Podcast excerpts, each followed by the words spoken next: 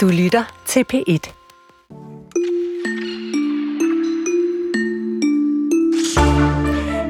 Hvis du i dit Instagram-feed har set nogle turister stå ude på en lille bro og med en stor sådan, øh, horisont i baggrund foran et gult, kæmpe stort græskar med sorte prikker, så har du måske set et billede fra en af de japanske kunststører Naoshima, hvor små gamle fiskerhuse og andre gamle træhuse nu huser moderne kunstinstallationer.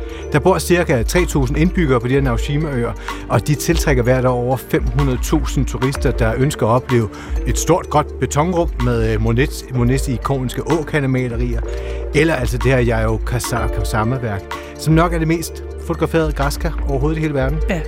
Og står det til en dansk kunstelsker, så skal Danmark også have et dansk modsvar på det her japanske kunstfænomen. Lokationen skal være på Lolland Falster, og projektet, ja, det er en øh, 15-20 såkaldte art barns, altså kunstlader, der skal huse moderne samtidsværker fra anerkendte kunstnere, og som skal blande globale tematikker med lokal dansk kulturhistorie. Men hvorfor skal en række gamle lader fra 1800-tallet nu huse de her moderne installationskunstværker, og hvad er så egentlig også fremtidsudsigterne for et uh, ret syret projekt? Det prøver vi at finde ud af uh, lidt senere.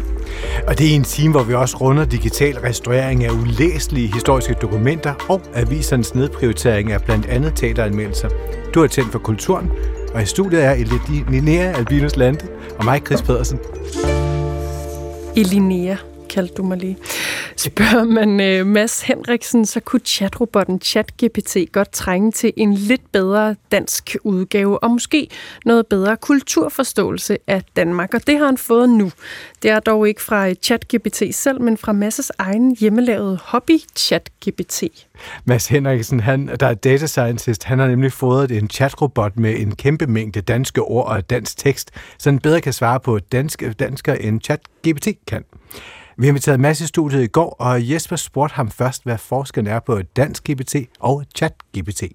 Dansk GPT i øh, forhold til chat-GPT har i teorien lidt mere viden om Danmark. Øh, den har en lidt bredere sådan, kulturforståelse, øh, og den snakker på en lidt anden måde, end ChatGPT gør. Mm. Øh, ChatGPT er jo primært en amerikansk-engelsk model, øh, så den har lært rigtig meget ja, om USA og England, og, og, og, det, og det sprog, og den er trænet på en mindre del dansk. Øh, dansk GPT til gengæld er trænet på ja, en del mere dansk. Øh, og det er derfor, man kan sige, at modellen ved mere om Danmark og den danske kultur og det danske sprog, end, end ChatGPT gør. Mm. Og du er det, der hedder data scientist, så du har fodret din danske GPT med milliarder af ord ja. og vendinger, og sagt, det er sådan, det er. Fordi at den anden chat-GPT faktisk, hvad, hvad er der sker, hvis ikke vi giver den noget dansk? Jamen altså, hvis, hvis, hvis, der, hvis den slet ikke har fået noget dansk, så kan den ikke snakke dansk overhovedet.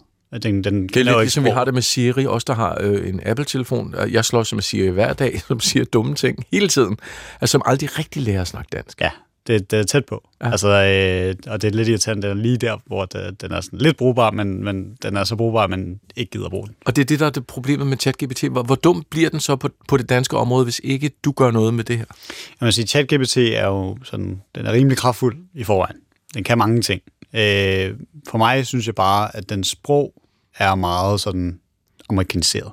Mm. Øh, den snakker, snakker typisk rigtig formelt, og det, jeg føler ikke rigtigt, det er den måde, vi som, som danskere reelt snakker eller skriver. Øhm, så ja, det, det er primært grunden til, hvorfor jeg har lavet Dansk GPT, som er gang til.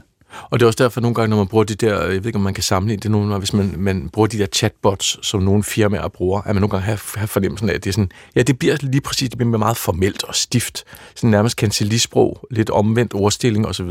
Det er det, der sker med ChatGPT også, hvis ikke vi lærer den det. Øhm, har du nogle eksempler med på, sådan, hvor vi kan se forskellen på, ja. hvad, hvad er det, der sker? Jeg har taget et eksempel med, øh, hvor jeg har spurgt både Dansk GPT og ChatGPT øh, om at skrive en ansøgning, øh, en jobansøgning til, til Netto. Ja. Og så vi starter ud med øh, ChatGPT's version.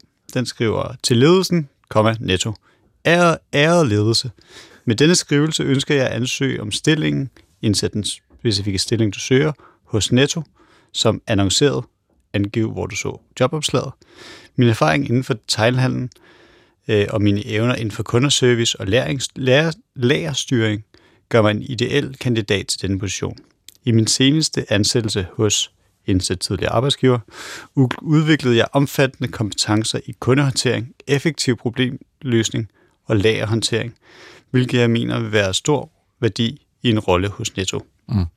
Mine evner til at arbejde under pres og vedligeholde høje servicestandarder har altid været en hjørnesten i mit professionelle virke.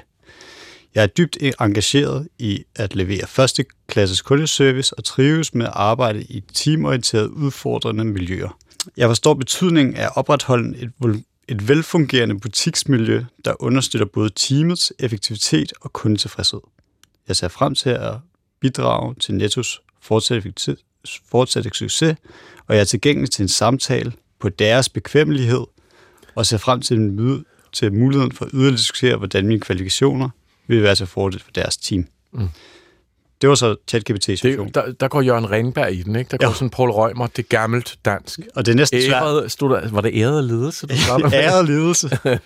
og det der med deres bekvemmelighed, det er jo sådan noget... Øh, wow. Ja, det, det, er jo meget, sådan, øh, meget hvad, engelsk på en måde. Men hvad gør din så?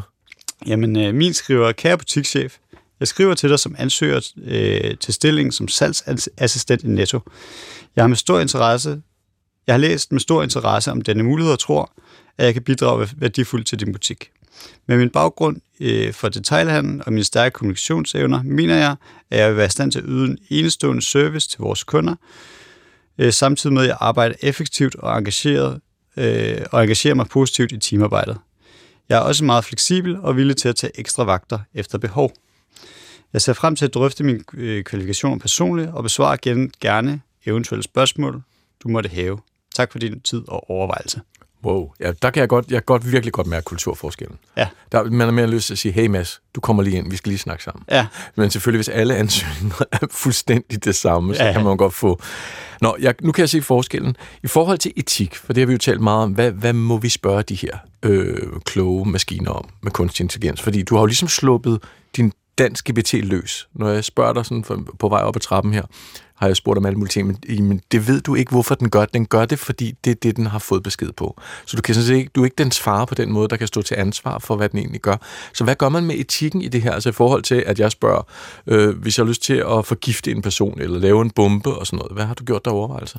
Jamen altså, man kan sige, øh, i forhold til ChatGPT, så er dansk GPT det, man kalder sådan en usensureret model.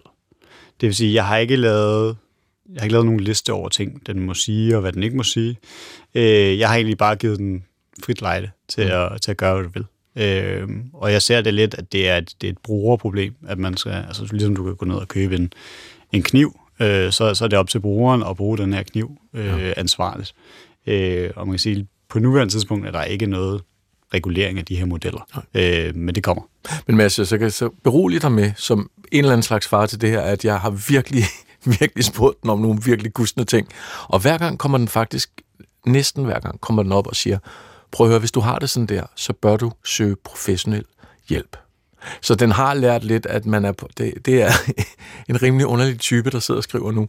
Nå, øhm, det der med at løbe løbsk, det er jo det, vi øh, det er der jo nogen, der sådan er lidt bange for. Ikke? Vi har jo set uh, AI, uh, robot, alle de her film, hvor det går galt. Uh, hvad tænker du om det som data scientist bag det her projekt? Øh, det, er, det er ikke noget, jeg bekymrer mig om overhovedet.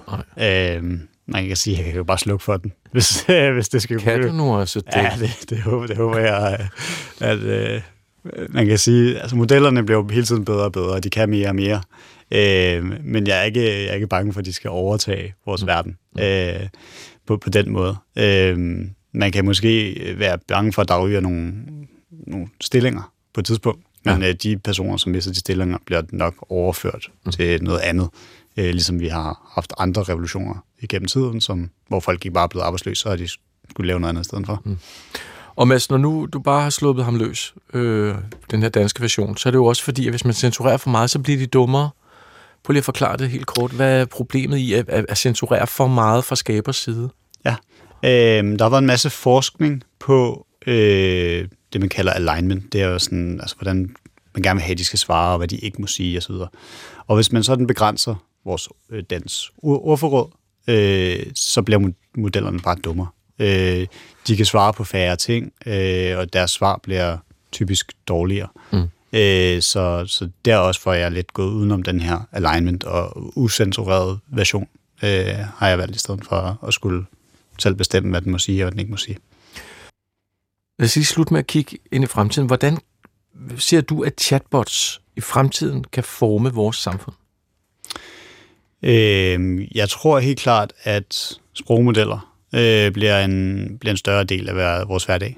De bliver integreret i næsten alle øh, former for applikationer, vi kan forestille os. Øh, og man kan sige, modeller som ChatGPT er jo, som jeg lige har vist, lidt mere formelle i deres sprog, og, og det kan på sigt påvirke den måde, vi skriver på. Og hvis det er dem, der kommer til at generere alt det nyhedsartikler og content, vi læser andre steder, så vil det nok også påvirke den måde, vi selv kommer til at skrive på, for det er den måde, vi læser. Øh, så, så der vil måske gå lidt kultur tabt ved at, at bruge de meget amerikaniserede modeller. Øh, men ja, sådan rent fremtidsmæssigt forestiller mig helt klart, at øh, der er meget, der bliver automatiseret. Du ved godt, at den ikke ved, at du er far. For jeg spurgte den nemlig, kender du din skaber? Og det gør den ikke. Det er, øh, det er lidt til dels med vilje. Øh, man kan sige, der, der står meget begrænset om mig på internettet. I hvert fald på det tidspunkt, hvor jeg skrev den. Mm. sige, det, det er et par måneder siden, og der er lidt nyhedsartikler øh, siden. Men, men øh, den, den ved ikke rigtig så meget om mig. Øh, og det er måske meget godt når først den tager magten. ja, muligvis. øh, alt efter, alt efter hvad, den, hvad den synes om mig. Øh, jeg har faktisk prøvet at, at lægge øh, lidt træningsdata ind om mig, øh, for at sige, hvis, hvis nu folk spørger, hvem er du? Mm. Så skulle, var det meningen, at den skulle svare. Det svarer den faktisk også pænt på, at jeg er en AI, øh, kunstig assistent. Ja. Det svarer den pænt på, men den ved ikke, hvem du er. Nej.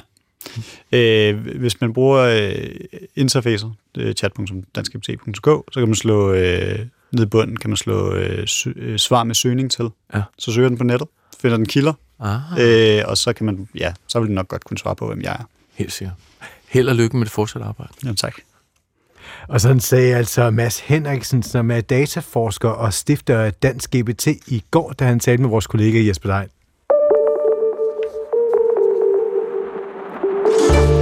I de her år er der øh, rigtig meget, der handler om mange, der taler om, at kunsten og kulturen skal ud af de store byer i Danmark, ud på landet, ud der, hvor folk faktisk er.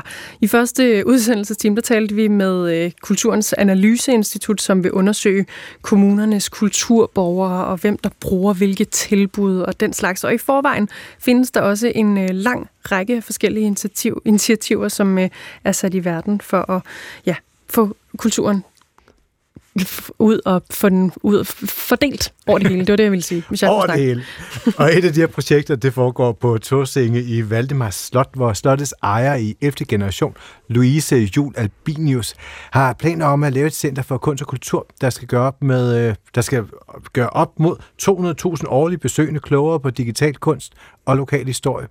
Tidligere i dag, der talte vi med Louise Jul Albinus, og her indledte hun med at sætte ord på nogle af de visioner, hun har for Valdemar Slot.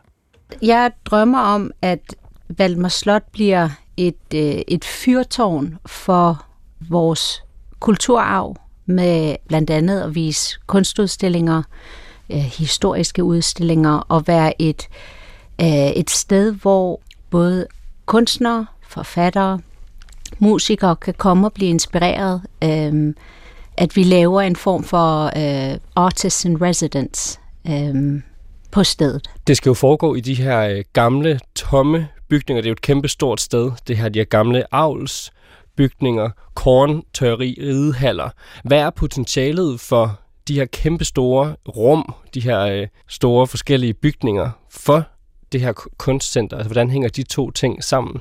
Altså, Valdemar Slot synes jeg i sig selv er et kunstværk. Øh, det er en kulturperle, og øh, min mand og jeg kunne rigtig godt tænke os, at det bliver en destination, hvor vi igen vil fylde de tomme avlsbygninger med alt fra øh, a digital immersive gallery, øhm, og vi har tænkt på det, fordi den generation, som vores børn øh, er fra, de er øh, ja, de er digitale børn. Og hvis man skal øh, lade dem følge med i kunst, kultur, så tænker vi, at hvis vi laver en immersive gallery, så kan vi også øh, få de unge til at blive interesseret i kunst, historie, kultur.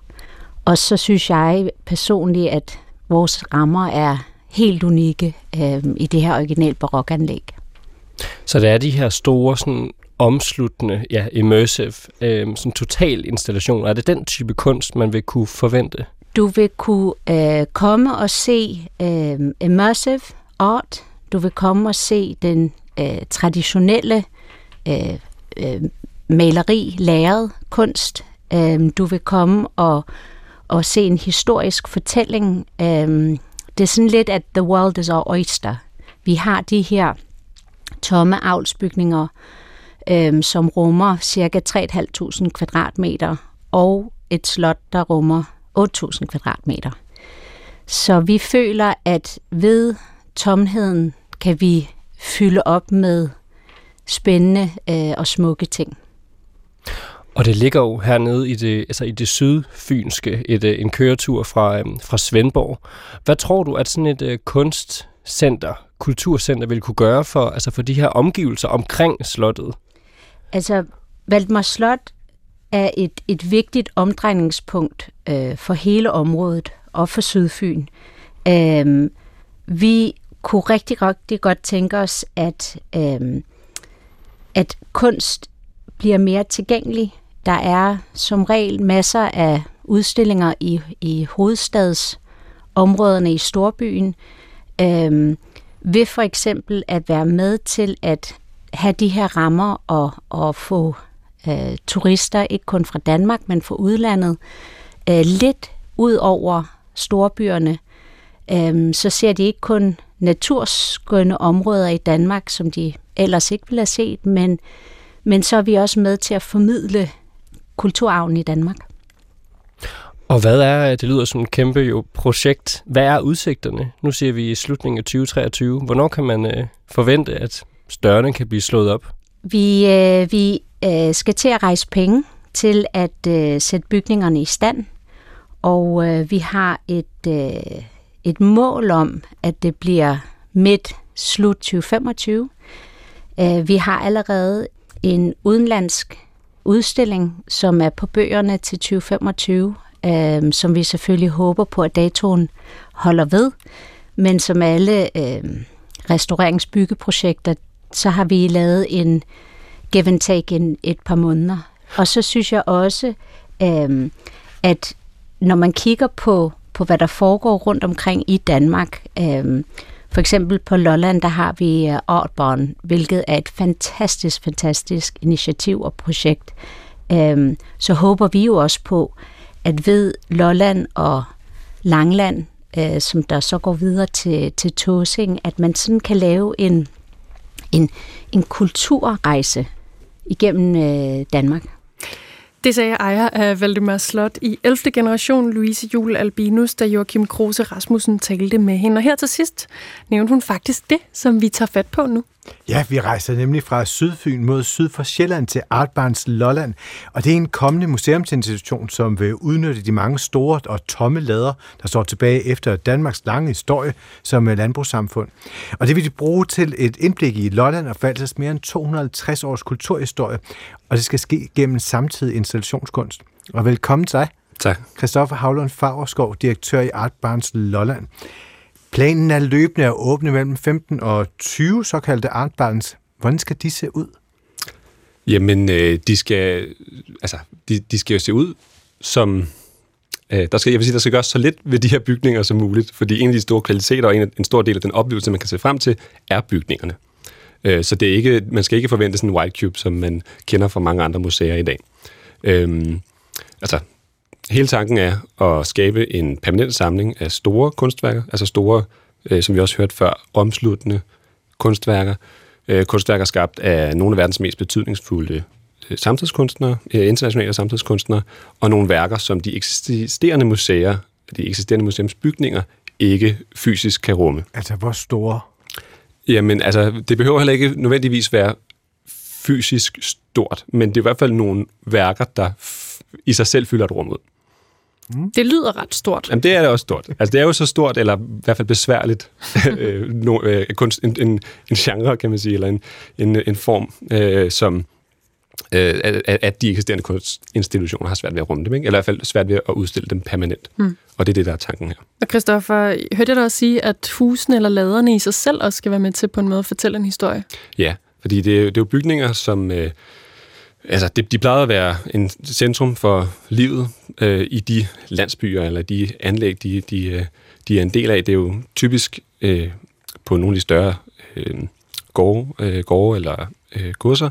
Øh, vi kigger også i nogle, på nogle, nogle, i nogle bygninger øh, inde i, i byerne. Øh, men alle de her bygninger øh, øh, har jo Altså, de, de, var, de var bygget til mennesker, så med tiden er menneskerne vokset ud af dem. Maskinerne, af landbrugsmaskinerne har fået plads i de her store avlsbygninger.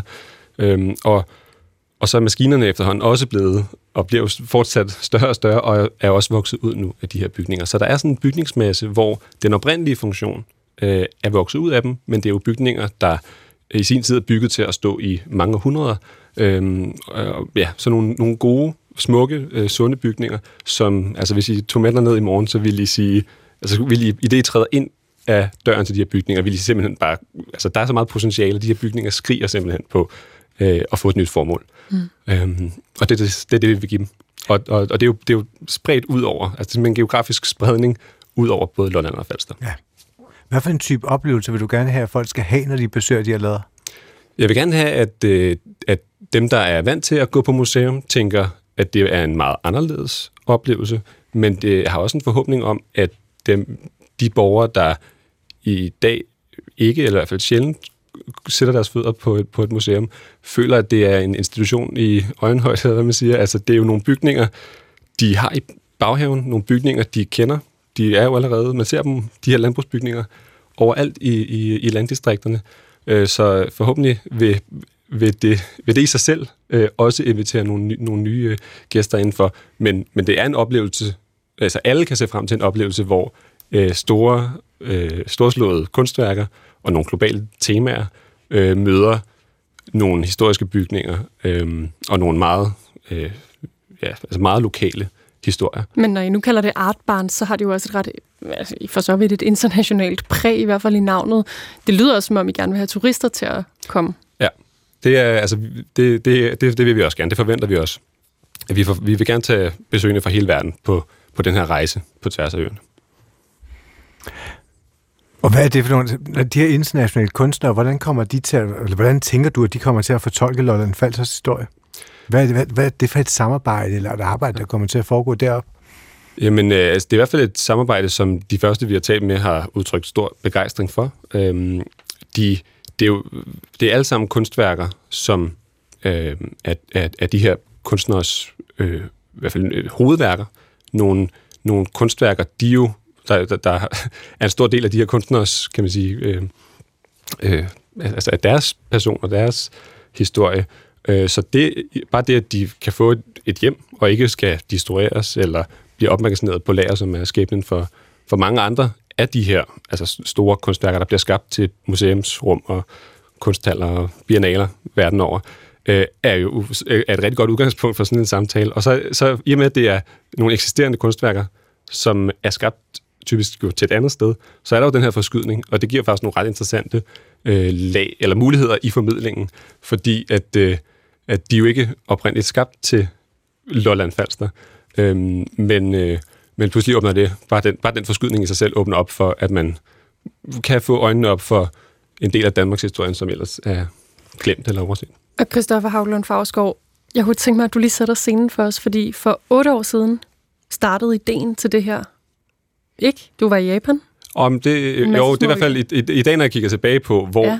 altså, hvad, hvad, hvad er der egentlig af globale, øh, altså hvad er der for nogle institutioner, som, som øh, har været den største inspiration? Og der er øh, den her øh, øh, destination, som jeg også nævnte før i, i oplægget her til, til indslaget, at øh, øh, Benese Art Site på øen Naoshima, eller på, og, og nogle omkringliggende øer, det er øh, det, som kommer nærmest på, på, på sådan, som vi forestiller os, Artbarn Slotland mm. bliver. Fordi det er en, øh, en øgruppe, som, øh, hvor der er åbnet flere museer, flere oplevelser, øh, spredt ud over øerne. Øh, det er så hovedsageligt nye bygninger.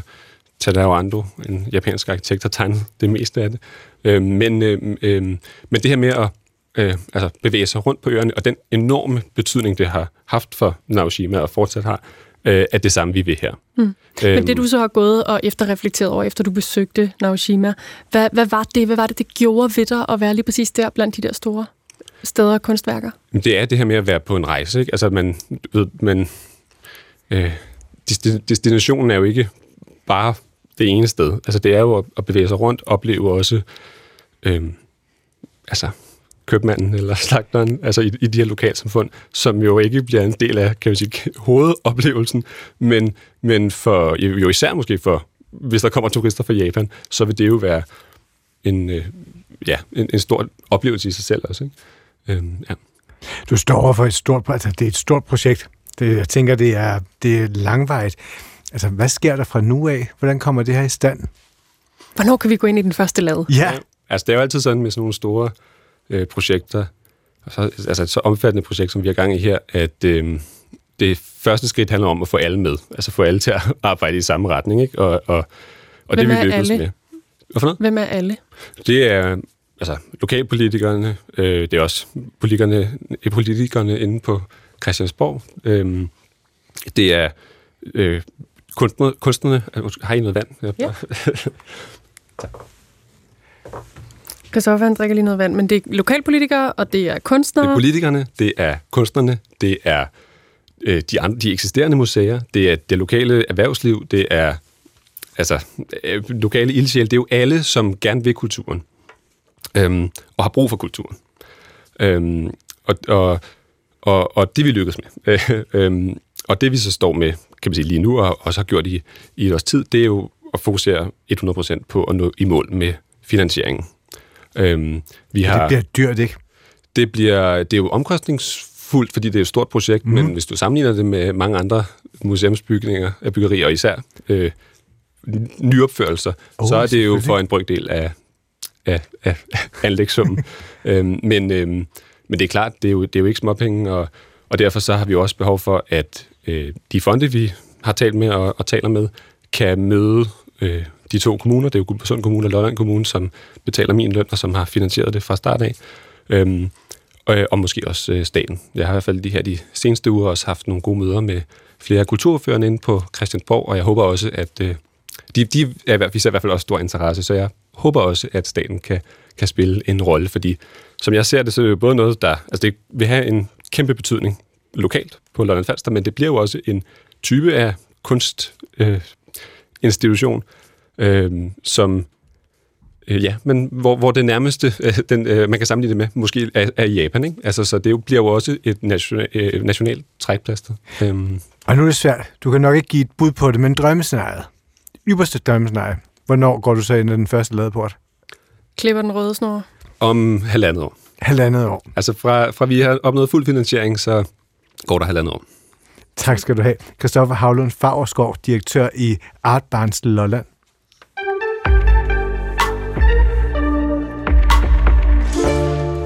En bunke med ulæselige kilder fra 16- og 1700-tallet er blevet digitaliseret eller digitalt restaureret og kan nu læses for første gang i flere hundrede år.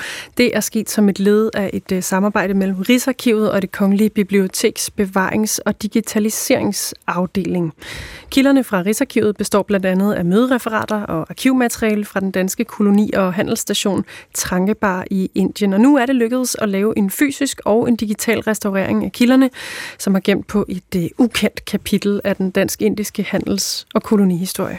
Kulturens reporter Nana von Thornberg var et smut forbi det kongelige biblioteks bevarings- og digitaliseringsafdeling og fik demonstreret, hvordan sådan en digital restaurering overhovedet ser ud.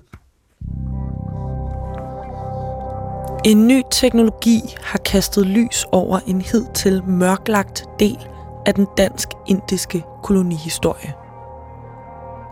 Med elektromagnetiske stråler er det blevet muligt at gøre falmet tekst på skadede kilder læselig igen. Og den her metode har altså åbnet op for historien om den danske handelsstation og koloni Trankebar i det sydøstlige Indien. En historie, der ikke har været adgang til i flere hundrede år.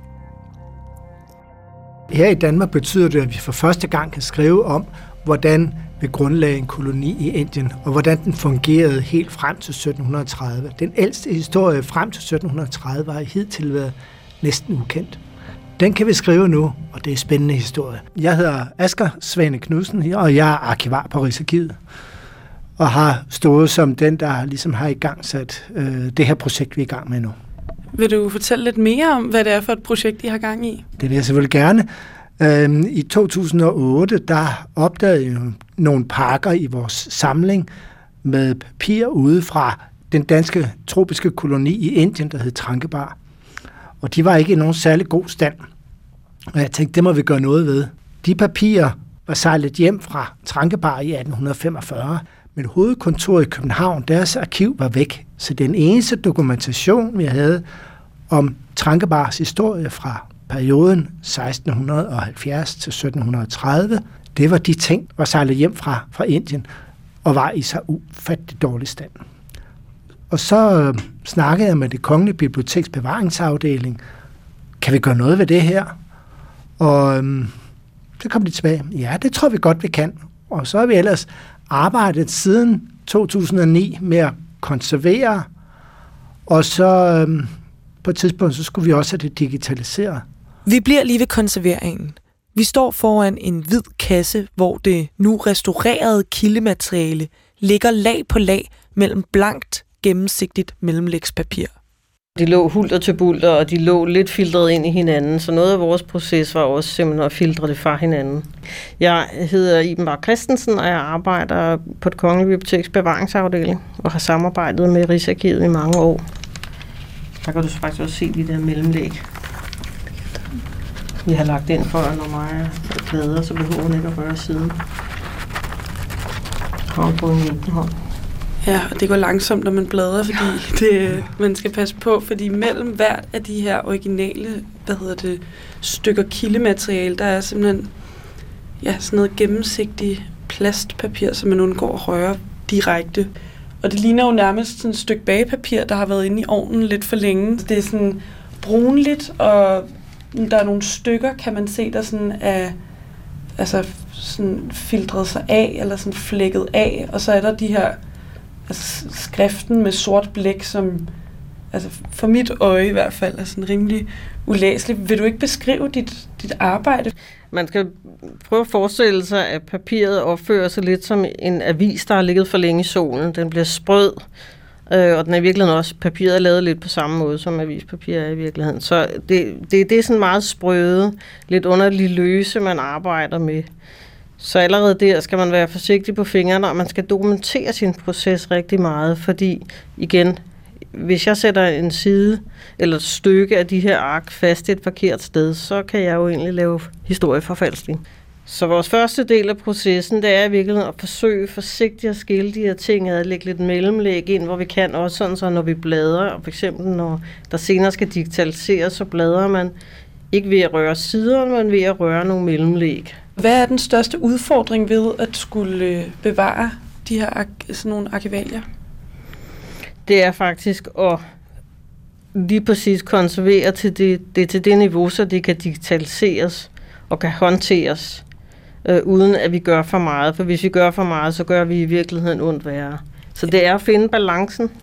Når Iben Bak Christensens arbejde er færdigt, så er kildematerialet stadig fuldstændig ulæseligt – Selvom siderne er blevet repareret, så flyder blækket stadig ud, og det er faktisk blevet endnu sværere at læse teksten, end det var før arbejdet med restaureringen gik i gang. Men det er faktisk meningen, for nu skal papirerne over til Maja Adderstig, der står for at digitalisere dem. Maja følger mig over til det store kamera. For at det som eh, vi vill göra här är att vi vill ta en serie exponeringar eller fotografier av en och samma sida. Eh, øhm, men med eh, under, i olika bölgelängder. Maja Atterstig, eh, jag jobbar som fotograf på det Kungliga bibliotek och jag jobbar med eh, vanlig digitalisering och multispektral digitalisering. Når Maja Adderstig digitaliserer kildematerialet, foregår det altså ved, at hun tager 16 billeder i lys med forskellige bølgelængder. orange Da vi kigger på maskineriet, er lyset først och hvidt, men når kameraet går i gang med at tage billeder, skifter lyset farve. Ehm, och ehm, så nu lyser det vitt ljus bara på bordet som vi använder som inställningsljus. Och när jag startar kameran så kommer den eh, ta bilder i olika ljus. Så jag sätter på. Apparatet består af et kamera, der ligner et forstørret mikroskop. Lyset slukker, så er det lilla. På hver side af kameraet står der to blå tripods. Lidt eller de der paraplyer med lys i, som man bruger til fotoshoots, hvis det siger dig noget. Ja, det er radio, så jeg er jo nødt til at være lytternes Mm. øjne. Lime. Ja, for jeg skulle til at sige mere grøn. Ja. Och nu börjar vi komma upp i det här ehm, visuellt icke synliga spektrat. Er det, ja, så det er ikke Ja. synligt nu, så nu er det Så infrarød og... Ja, så nu hör du bara att kameran registrerar lys, Ja. men du ser ingenting. Maja Adderstig tager mig over til computeren, hvor vi kigger på de billeder, kameraet har taget. Och vi kan se att ehm, när vi är i det ultravioletta och gröna och blåa ljuset så blir sidan bara liksom väldigt, väldigt mörkt. Medan när vi tittar på en fil där vi har använt nära infraröd strålning så är det som att plötsligt så försvinner alla de här mörka skuggorna runt omkring texten. Ja, fordi der men vi kigger på 16 små billeder af det samme, hvad hedder det, stykke tekst. Og billederne varierer ligesom i, i, i farve. Nogle af dem er, som du siger, meget mørke, og nogle af dem er mere mellem. Og så er der nemlig også nogle af dem, der er lyse, hvor teksten rent faktisk bliver læsbar. Og det var så dem, der var taget med, med infra. infra. Nära infraröd strålning. Jeg kommer ikke til at gå i detaljer med, hvordan maskinen virker.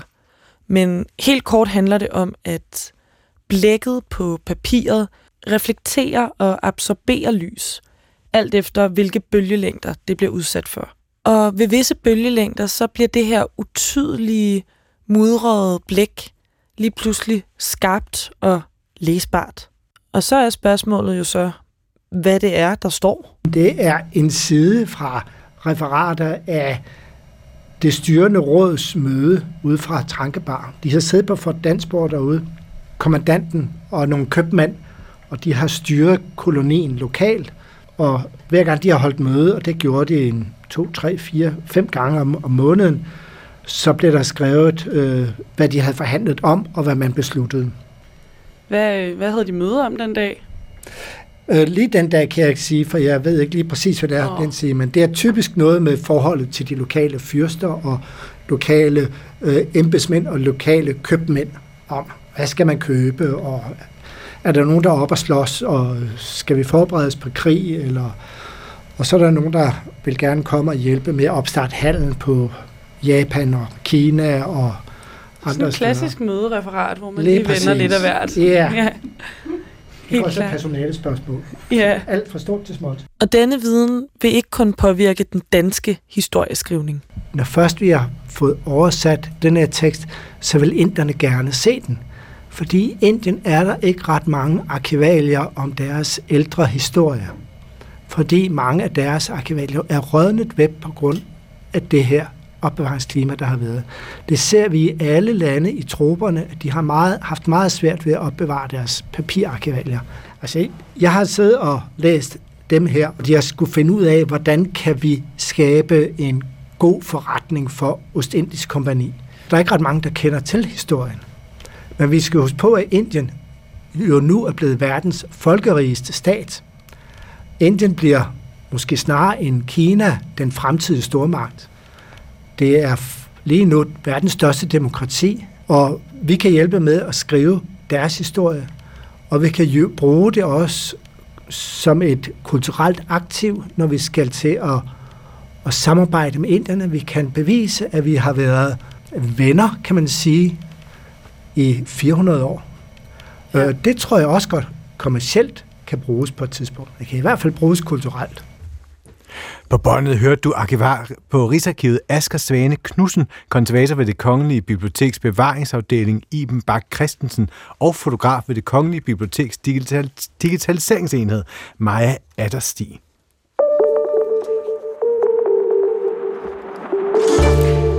Medierne er i gang med at tige teatrene ihjel, fordi teaterkritikken og kulturstoffet i det hele taget bliver sparet væk. Noget i den stil, mener du, Rihammer? Ja. Velkommen. Tak. Øh, Forperson for Foreningen Danske Teaterjournalister og i øvrigt chefredaktør på iscene.dk. Det kom i sidste uge frem, at øh, ledelsen på Jyllandsposten har besluttet at spare de, de allermindst læste anmeldelser væk. En historie, vi har kigget på i løbet af den her uge i kulturen. Hvad er det for dig at se et øh, billede på, Rihammer? Jamen, det er et billede på, at kan man sige, at nu ryger, hvis at, at øh, hele kritikstoffet forsvinder, og scenekunststoffet fra de store medier, så er det jo også en måde, at, øh, at vi skrotter hele den samtale, at samtalen om scenekunst forsvinder, og man kan sige, at det er hele den øh, en stor kunstart i Danmark, som næsten er over altså 3 millioner årligt billet til. Og hvis vi ikke snakker om den længere, så kan det være svært at, at den findes. Så man kan sige, Netop scenekunsten er jo så analog i sin form, at den spiller et sted, og den er betinget af, at vi er der og sidder der i salen og ser den. Vi kan ikke streame den hjemme fra stuen. Vi kan ikke tage dem op som bog og se den, når den er der. Den er fuldstændig afgørende, at vi er, sidder der og ser med. Og hvis det bliver sparet væk, så er den samtalen om der jo ikke længere. Og det synes jeg er utrolig bekymrende. Og Madsen G. Niel Gertsen, velkommen. Du er chefredaktør på Jyllandsposten. Tak. Øh, I har valgt at skrue ned for cirka fem anmelders bidrag fra januar. Hvorfor? Øhm, fordi vi helt grundlæggende har en ambition om, at det, vi udgiver på Jyllandsposten, det skal læses. Altså, jeg har simpelthen den øh, banale tilgang til det, vi skriver, at øh, det, det, det får først rigtig værdi, når det får en rækkevidde. Ellers så kunne jeg lige så godt øh, bare sidde og skrive det derhjemme i min notesbog. Og der har vi øh, kigget på øh, og forholdt os til nøgternt, hvad for noget af vores stof, der egentlig havde læserens interesse. Øh, og der er nogle anmeldere og anmeldelser, der springer i øjnene, som vi har sagt, de penge kan vi simpelthen bruge klogere, og, den, og det stof kan vi løfte bedre. Øhm, og, øhm, og for at gøre det konkret, så er det, jo, så er det jo artikler, som måske bliver læst af få 100 mennesker, og det er simpelthen langt, langt, langt fra min ambition med Jyllandspostens journalistik i det hele taget, uagtet hvem, der har skrevet det, eller hvad det handler om det, øhm, det, er simpelthen, det står simpelthen bare ikke mål med øhm, mit og Jyllandspostens ambitionsniveau. Så, hvor, ja. hvor mange anmelder har I så tilbage? Øh, uha, det ved jeg ikke. Altså, vi har jo en portefølje anmeldere, som, øh, som bestemt heller ikke kun omfatter øh, kunst eller, øh, eller scenekunst, men som jo også er tv, streaming, bøger, øh, og, øh, og vi har mange anmeldere, og det er jo i det hele taget også noget, som er i bevægelse. Altså, jeg kunne jo bede øh, dig eller, eller dig, Rie, om at anmelde øh, noget af Jyllandsposten i morgen, og så vil I være Jyllandspostens anmelder. Øh, og sådan har det jo været en fleksibel størrelse. Øh, og jeg tror måske, det er også deri, der er noget vigtigt for mig i forhold til at få taget den her snak, øhm, og få præciseret, at vi har ikke sagt, at vi nedlægger øh, dækningen af scenekunst. Øhm, tværtimod, så, så har vi en ambition om at prøve at forny det, øh, og vi har også journalister, som dækker det. Øhm, øh, der er mange forestillinger, som vi både har anmeldt, men som vi også har dækket øh, med, en, med en kulturjournalist. Øhm, vi har også en, en, en journalist, som, som mere eller mindre fuldtids anmelder for os. Øhm, og, og, på samme, altså, og på den måde, så vil jeg bare ligesom advare mod, at man tror, at fordi vi skærer noget af det, nogle af de mindst læste artikler fra, og siger til nogle anmeldere, så de kan indstille deres private økonomi på, at vi ikke køber så meget ind for januar, at det så er det samme som at sige, at vi fuldstændig nedlægger øh, dækningen af, af, af scenekunst Men Mark, kan øh, du og forstå kulturkritik i det hele taget. Kan du, kan du forstå den her bekymring, der kommer fra teaterjournalisternes øh, del af, eller side af sagen, kan man sige? Jeg kan godt forstå, at det kan have nogle øh, konsekvenser for den enkelte anmelder, og nu er du jo, repræsenterer du en forening, hvor den enkelte anmelder er medlem. Ja. Øh, og jeg forstår godt, øh, at øh, anmelderen øh, og de anmeldere, som, som det rammer, og det er jo ikke kun Jyllandsposten, det er jo andre medier, der også skær øh, på noget af det her stof, at for dem er det, øh, er det selvfølgelig en økonomisk udfordring, øh, og det er en udfordring i forhold til den, til den kritik, de gerne vil, øh, vil udbrede. Øh, det forstår jeg godt, og vi har jo på Jyllandsposten været igennem en større sparerunde, hvor jeg har sagt farvel til mange medarbejdere, og der er ikke en eneste af dem, jeg egentlig ikke øh, savner personligt, eller som ikke var, var værdsat som skribenter og som bidragyder. Øhm, men vi er bare også i en situation, hvor vi er nødt til at bruge vores penge øh, klogt, øh, fordi at, at, øh, at journalistikkens øhm, øh, økonomi er heller ikke endeløs, og der er nogle ting, som er vigtigere for os end andet, og det er jo min øvelse at prøve at prioritere vores kræfter. Øhm, så, øhm, så ja, jeg forstår bekymringen for den enkelte anmelder, men for Jyllandspostens læsers vedkommende, og det er dem, øh, der jeg, jeg, jeg kærer mig mest om, øh, der er jeg jo ret sikker på, at det ikke vil blive specielt savnet, fordi selv når vi præsenterer det øh, for dem, så øh, gider det ikke at læse det. Rihammer, du markeret? Jeg er markeret. Det er også, fordi jeg står her jo ikke som repræsentant, ja. hvor jeg skal forstå og forsvare vores job kun på den måde. Jeg står også som repræsentant for os, at for hele scenekunst, øh, kan man sige, formidlingen, mm. hvor at, at, at, at, at, øh, at når der bliver skærvet ind, at der bliver skrevet, man kan se mindre og mindre, der bliver mindre og mindre kritik, af forestillingerne. Det bliver samlet og centreret om de store byer.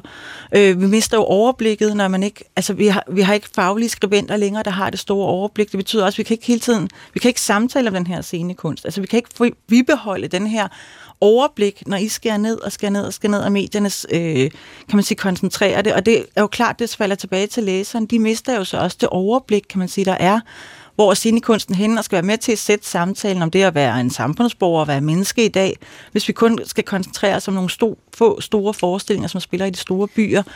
Og I snakker også om, at I vil udvikle digitalt og sådan noget. Man kan sige, hvis man så mister hele det her format her, og hele formidlingen af scenekunst, jamen så bliver det jo også en, en mindre læst øh, genre fremadrettet. Altså det er jo også vigtigt, at den kommer med nu i den udvikling, kan man sige, journalistiske udvikling. Og det er jo også det, vi lidt står på mål for her. Vi godt være med at sige, at scenekunsten skal også være del af den her digitale udvikling og formidlingsudvikling, der sker. Ja, og på den måde tænker jeg jo egentlig, at vi er enige, og det er måske også det, der laver mig lidt for den debat, øh, der har været omkring Jyllandspostens beslutning her, at, at vi har netop ikke sagt, at vi opgiver øh, scenekunst. Tværtimod har jeg en ambition om, at vi skal lave øh, journalistik herunder kulturjournalistik, herunder kunstkritik, som får en rækkevidde, og som bliver læst. Øhm, og det kan man gøre på mange måder. Man kan for eksempel øh, sætte en journalist til at interviewe en anmelder journalister er samtidig dygtigere til at præsentere tingene i, øh, med, med, med, med gode overskrifter og, og, få, og få tingene, ligesom, ligesom hvis vi ringer til en ekspert i øh, ukrainske militærtaktik øh, eller et eller andet, så bliver det samtidig bedre, at en journalist, der skriver det, end hvis øh, militæreksperten selv skulle skrive. Og på samme vis tror jeg egentlig sagtens, vi kunne lade øh, kunstkritikere og, og nogen med en, med en dybtegående teaterfaglighed indgå i vores journalistik på anden vis end bare den klassiske anmeldelse. Øhm, og jeg kunne også godt forestille mig formater, hvor man øhm, ja, giver det et, et, et mere moderne præg. Nu taler du selv om overblik. Øhm, man kunne sagtens forestille sig listeformater over øh, disse øh, teaterforestillinger, vil vi anbefale, at du ser i weekenden, øh, ligesom vi kender det fra den måde, vi anmelder øh, bøger og tv-streaming og så nogle andre ting på, som er meget populære genre hos os. Ja, og det er igen en populær genre. Man kan sige, nu er det, altså mange anmeldere er jo ikke en, et eller andet KFR, der har siddet over et hjørne. Det er jo faktisk også folk, der har en journalistisk uddannelse i dag. Så de kan jo, altså er jo inde i det her journalistiske sprog og kan formidle og ja. er, er uddannet i det. Og man kan sige, hvis de skal bevare et overblik, så nytter det jo heller ikke noget. Altså, man tager ikke selv lige rundt til Nordjylland og til Sønderjylland og ser alle forskninger. Det kræver jo også, at der er et medie, kan man sige, der sender en rundt. Så, så, så pludselig har I jo heller ikke de her folk at spørge længere. Og hvis vi skal diskutere, hvad kunstens rolle er i dag, og bruge den til at udvikle os som mennesker, så er det jo ikke en anbefalingsrække af, du kan se denne her, se denne her, denne her. Nu sagde du lige, du, du ville egentlig gerne have, at der var et overblik, og folk kunne orientere sig, som er sikker på, at, at det fik, øh, altså, at danskerne blev med at vide, hvad der var af muligheder. Det er jo et eksempel på det. Marken ja, ja. Gertsen og øh, Rie mm. Hammer, det er ikke kun Jyllandsposten, der sparer på kulturkritikken. Øh, tidligere på den, i den her uge talte vi med Troels Østergaard, lektor på Danmarks Medie- og Journalisthøjskole med særligt fokus på journalist, kulturjournalistik. Og han sagde sådan her om kulturkritikkens kår i mandags. Kulturkritikken har, som øh, det nu kulminerer med øh, den her øh, beskæring af kulturstoffet på Jyllandsposten, haft det rigtig hårdt de sidste øh, 10-15 år. Øh, noget af det, der er helt afgørende, er jo, at nu har medierne mulighed for at se, hvad folk de klikker på. Så det vil sige, det er jo gået op for, for medierne, at øh, noget dele af kulturstoffet, og det må jo så i det her tilfælde være nogle af de øh, anmeldelser, som I nævner, altså museumsanmeldelser og teateranmeldelser, simpelthen ikke har læsere nok til at øh, legitimere, at Dagbladet, og i det her tilfælde Morgenavisen Jyllandsposten, skal vi blive ved med at bruge, bruge krudt på det, men man kan sige, at den traditionelle kulturkritik har virkelig været udfordret, øh, især i den øh, digitale øh, tidsalder sagde Troels Østergaard, Ph.D. i musikjournalistik og underviser på Danmarks Medie- og Journalisthøjskole. Marken Niel chefredaktør på Jyllandsposten. Hvor vigtigt for jer er det, at folk klikker på det, der bliver skrevet og udgivet? Øh, det er vigtigt, at de læser det. At vi måler dem lidt mere end bare i klik. Altså et er, om de klikker på det. Hvis, så det kan jo også, at de har fået det præsenteret. Og så er det spørgsmålet, hvor længe de læser det, og om det er abonnenterne, der læser det, eller det er bare nogen, der kommer på Facebook. Så vi har en lidt mere nuanceret tilgang til det. Øhm, men som jeg sagde før, så er, det, så, er det, så er det afgørende for mig, at det, vi udgiver, det bliver læst. Og det samme vil jeg sige, hvis vi talte om øh, sundhedsjournalistik, eller lokaljournalistik, eller øh, undersøgende journalistik, eller politisk journalistik. I det hele taget har vi den ambition på JP, at det, vi skriver, det er der nogen, der læser. Og det er sådan set derfor, vi går på arbejde hver morgen. Og derfor vil jeg også, øh, så, så undrer det mig egentlig, at man bliver mødt med sådan en øh, kritik, og vil jeg næsten sige sådan lidt øh, offeragtig øh, reaktion fra, øh, fra, fra Rie her, men også fra, fra flere af dine, øh, af dine øh, øh, ligesindede. Øhm, fordi jeg synes virkelig, danske kulturinstitutioner herunder, øh, dem der er omfattet af, dem der, dem der leverer scenen til, til scenekunsten, de burde have en kæmpe ambition om, at deres øh, kunst kom ud over rampen, for at bruge et, øh, et teater, øh, eller kom længere ud end teaterrampen, ikke? Scenen. Øh, jeg dropper metaforerne her, men, Men pointen det, er, Marken, det, vil, jeg- det er jo så at lægge over, Pointen er, min over på kulturinstitutionen. Nej, jeg siger bare, jeg forstår ikke, hvorfor man klynker øh, og, og øffer og brokker sig over, at, øh, at, vi, at vi skærer noget fra for at vælge noget, noget bedre til. Men er fordi der jeg har jo netop ikke, men det er fordi, det er som om, at det, er på, det baserer sig på en præmis omkring, at vi vil opgive det. Og det er jo det, jeg siger, det er faktisk ikke vores tanke.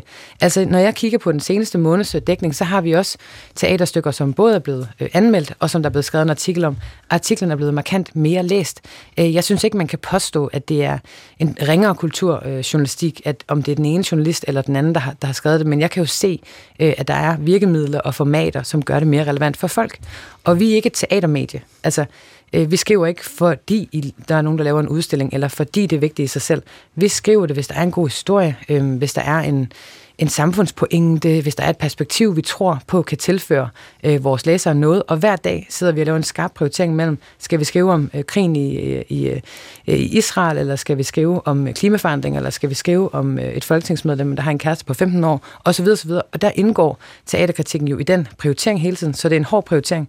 Men vi har stadigvæk en ambition om at have det hos os. Rie Hammer men det skal fornyes, fordi ellers så, så, så, så bliver det i den intethed, øh, der hedder øh, anmeldernes eget lille univers måske, hvor man så med teatervennerne øh, vennerne, øh, deler nogle, nogle, nogle, nogle læseoplevelser, men det kommer ikke meget længere end det. Og det, det, det er der Hammer ikke, klynker mange, der danske teaterjournalister. Er du enig i det, Marken siger her? Nej, jeg synes egentlig ikke, vi klynker, og jeg synes heller ikke, jeg står her som et offer for noget som helst. Men jeg synes egentlig bare gerne, jeg vil prøve at tale op, at vi skal bibeholde den her fagkritiske journalistik, den her fagkritik, som har den fagkritiske indblik i scenekunsten, som kan være med til at folde den ud, også for brugerne. Og, øh, og nu ved jeg ikke, hvor mange der skal til, for at det er den store bruger, eller hvornår det bliver valgt til og fra. Øhm, og, og, og det synes jeg egentlig ikke er en stor klynken eller en offerrolle. Jeg synes, det er en øh, prioritering at sige, prøv at vi har nogle, nogle fagkompetencer her, og, og hvis man klipper klipper deres, kan man sige, at det de får lov at se og komme rundt, jamen så er de der heller ikke i fremtiden, og så kan vi ikke have den her samtale, så kan vi ikke folde kunsten ud på den her måde, vi kan ikke samtale om kunsten, og det er egentlig bare det, jeg prøver i tale sætte og sige, at, at der er en bevidsthed også om det, at, og det er ikke for at sige, at jeg ikke har de dygtige journalister eller noget, jeg synes bare, det er vigtigt at holde fast i, at have nogle fagkompetente folk, kan se scenekunsten og folde den ud bredt for mange eller færre, og som er vigtigt at holde fast i, både for scenekunsten, men også for den demokratiske samtale, som der skal være i samfundet, hvor kunst kan være mm. katalysator for det. Men er det ikke fair nok, at Jyllandsposten for eksempel, i det her tilfælde er det jo, vælger ud fra, hvad der simpelthen bliver læst? Øh, altså, jeg kan jo ikke blande mig i, hvordan Jyllandsposten vælger eller ej. Man kan sige, der er, altså, jeg vil bare gerne talsætte det her problem. Det er jo jer, der er chefredaktør, kan vælge, som I vil, kan man sige. Øhm, der er nogle mediestøttepenge, og jeg synes, man skal holde fast i den her demokratiske øh, samtale, hvor kunsten, synes jeg, er en stor del af det, og der mener jeg også, at øh, kritikken kan være med til at folde det ud fra de fagprofessionelle kritikere, og det er egentlig bare det, jeg gerne også vil håbe, mm. at man kan holde fast i. Ja, jeg er bare bange for, når det afføder så stærke reaktioner, det er fordi, det er noget, der tydeligvis har haft værdi øh, for dem, der har lavet det, og for, den, og for det teater, der har sat landet op, og for det netværk, som ligesom er omkring det her. Men når jeg kigger på tallene, så er det så små tal, øh, at jeg er jo ret overbevist om, at Jyllandspostens læser ikke vil savne det, fordi de har ikke læst det før. Øhm, til gengæld, så, så synes jeg, at de fortjener en kulturjournalistik og en kunstkritik, som er relevant og er værd at læse, og som, øh, og som kan vække deres interesse, og derfor er vi bare nødt til at hæve ambitionsniveauet, og det er jo der, jeg håber, vi er enige om. Altså, vi er jo enige i, at, at kunstkritik er vigtigt, at scenekunst er en vigtig del af vores kulturtradition, og at vi skal dække det. Øh, det, det er jeg fuldstændig enig i. Jeg vil bare gerne gøre det på en måde, så det rent faktisk bliver læst. Og Rie Hammer, altså man vil også tale om, at sådan, har har teaterjournalisterne ikke måske sovet lidt i timen? Har I ikke selv haft et ansvar i forhold til at, at se den her udvikling, og så gøre I mere attraktiv over for for eksempel Jyllandsposten? Øhm, jo, nu er teaterjournalist jo sådan et lidt øh, sjovt begreb, fordi vi er alle, eller øh, de stort set alle teaterjournalister, scenekunstkritikere er freelancer, og det kan jo godt være lidt svært at, øh, at stå og gøre sig øh, meget til, når man er, er for lov at skrive måske fire øh, anmeldelser på en måned, eller nu har, altså jeg ved ikke, hvad antal de forskellige aviser kører, og man langsomt bare bliver øh, luset ud. Så man kan sige, jeg tror egentlig, at at, at, at de fleste kritikere har prøvet at, at gøre, hvad de kunne for at holde fast, men det har jo været en lang, kan man sige, udfasning, klippe ned og klippe ned og klippe ned, og centrering omkring de større byer og de større forestillinger øh, i de store byer, så det er jo en udvikling, der har været i gang længe, som så nu, hvor der sker nogle store besparelser rundt omkring, eller omrokeringer på flere medier, så, så får et, et, et helt nyt markant, øh, kan man sige, når en øh, avis som Jyllandsposten modtager mediestøtte, så er det reguleret i mediestøtteloven. Formålet med den er at, citat, fremme et alsidigt og mangfoldigt udbud af nyheder af samfundsmæssig og kulturel karakter med henblik på styrkelse af det danske demokrati og den demokratiske debat i Danmark. Øh, det er citat mm. fra Kulturministeriet. Magnil Gertsen, kan I leve op til de forpligtelser om alsidighed, mangfoldighed, demokratisk debat osv., uden at øh, have for eksempel teateranmeldelser fast på Jyllandsposten? Ja, det synes jeg da helt sikkert. Til gengæld synes jeg, at vi fejler, hvis vi tror, at den forpligtelse, den er løftet ved, øh, at vi har nogle anmeldelser, som ligesom kører, som de altid har plejet at gøre, hvis, når vi opdager, at de faktisk ikke bliver læst. Altså, jeg tog lige et par eksempler. Øh, I 13. november, fordi vi bringer jo stadig det her stof, det er fra januar, vi har sagt, at vi vil skrue ned for nogle af dem. Ikke? 13. november bragte vi en, en anmeldelse af en forestilling, Julefeber, som kører på Aarhus Teater, må man sige. Det er jo ret i, det er en stor by. Øh, timingen er der. Der er 237 læser til den. Øhm, det, det er simpelthen for lidt. Øhm, 7. november havde vi en om et performance teater i, øhm, i Odense, øhm, som, som har Inger Christensen stikket det som omdrejningspunkt. Tænker jeg egentlig spændende. Altså, hvem elsker ikke Inger Christensen? Øh, 103 øhm, valgte at kaste over den artikel. Det er for lidt. Til gengæld har vi også journalister. Skal der til gengæld har vi også journalister. Hvor mange skal der læsere skal der til, for, for at den giver mening? Jeg vil bare sige markant flere, fordi med de her tal, så kunne vi jo lige så godt, altså det ville være billigere for os at, at tage de anmeldelser, sende dem rundt øh, med taxa øhm, og betale, øhm, og betale taxaregningen, øh, end det er at udgive det øh, i en avis, der trods alt også skal distribueres og sådan noget.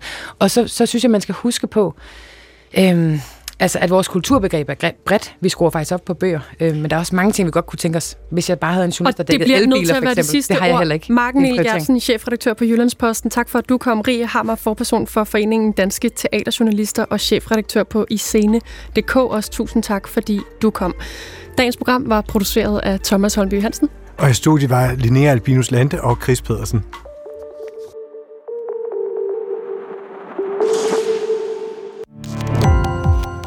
Gå på opdagelse i alle DR's podcast og radioprogrammer. I appen DR Lyd.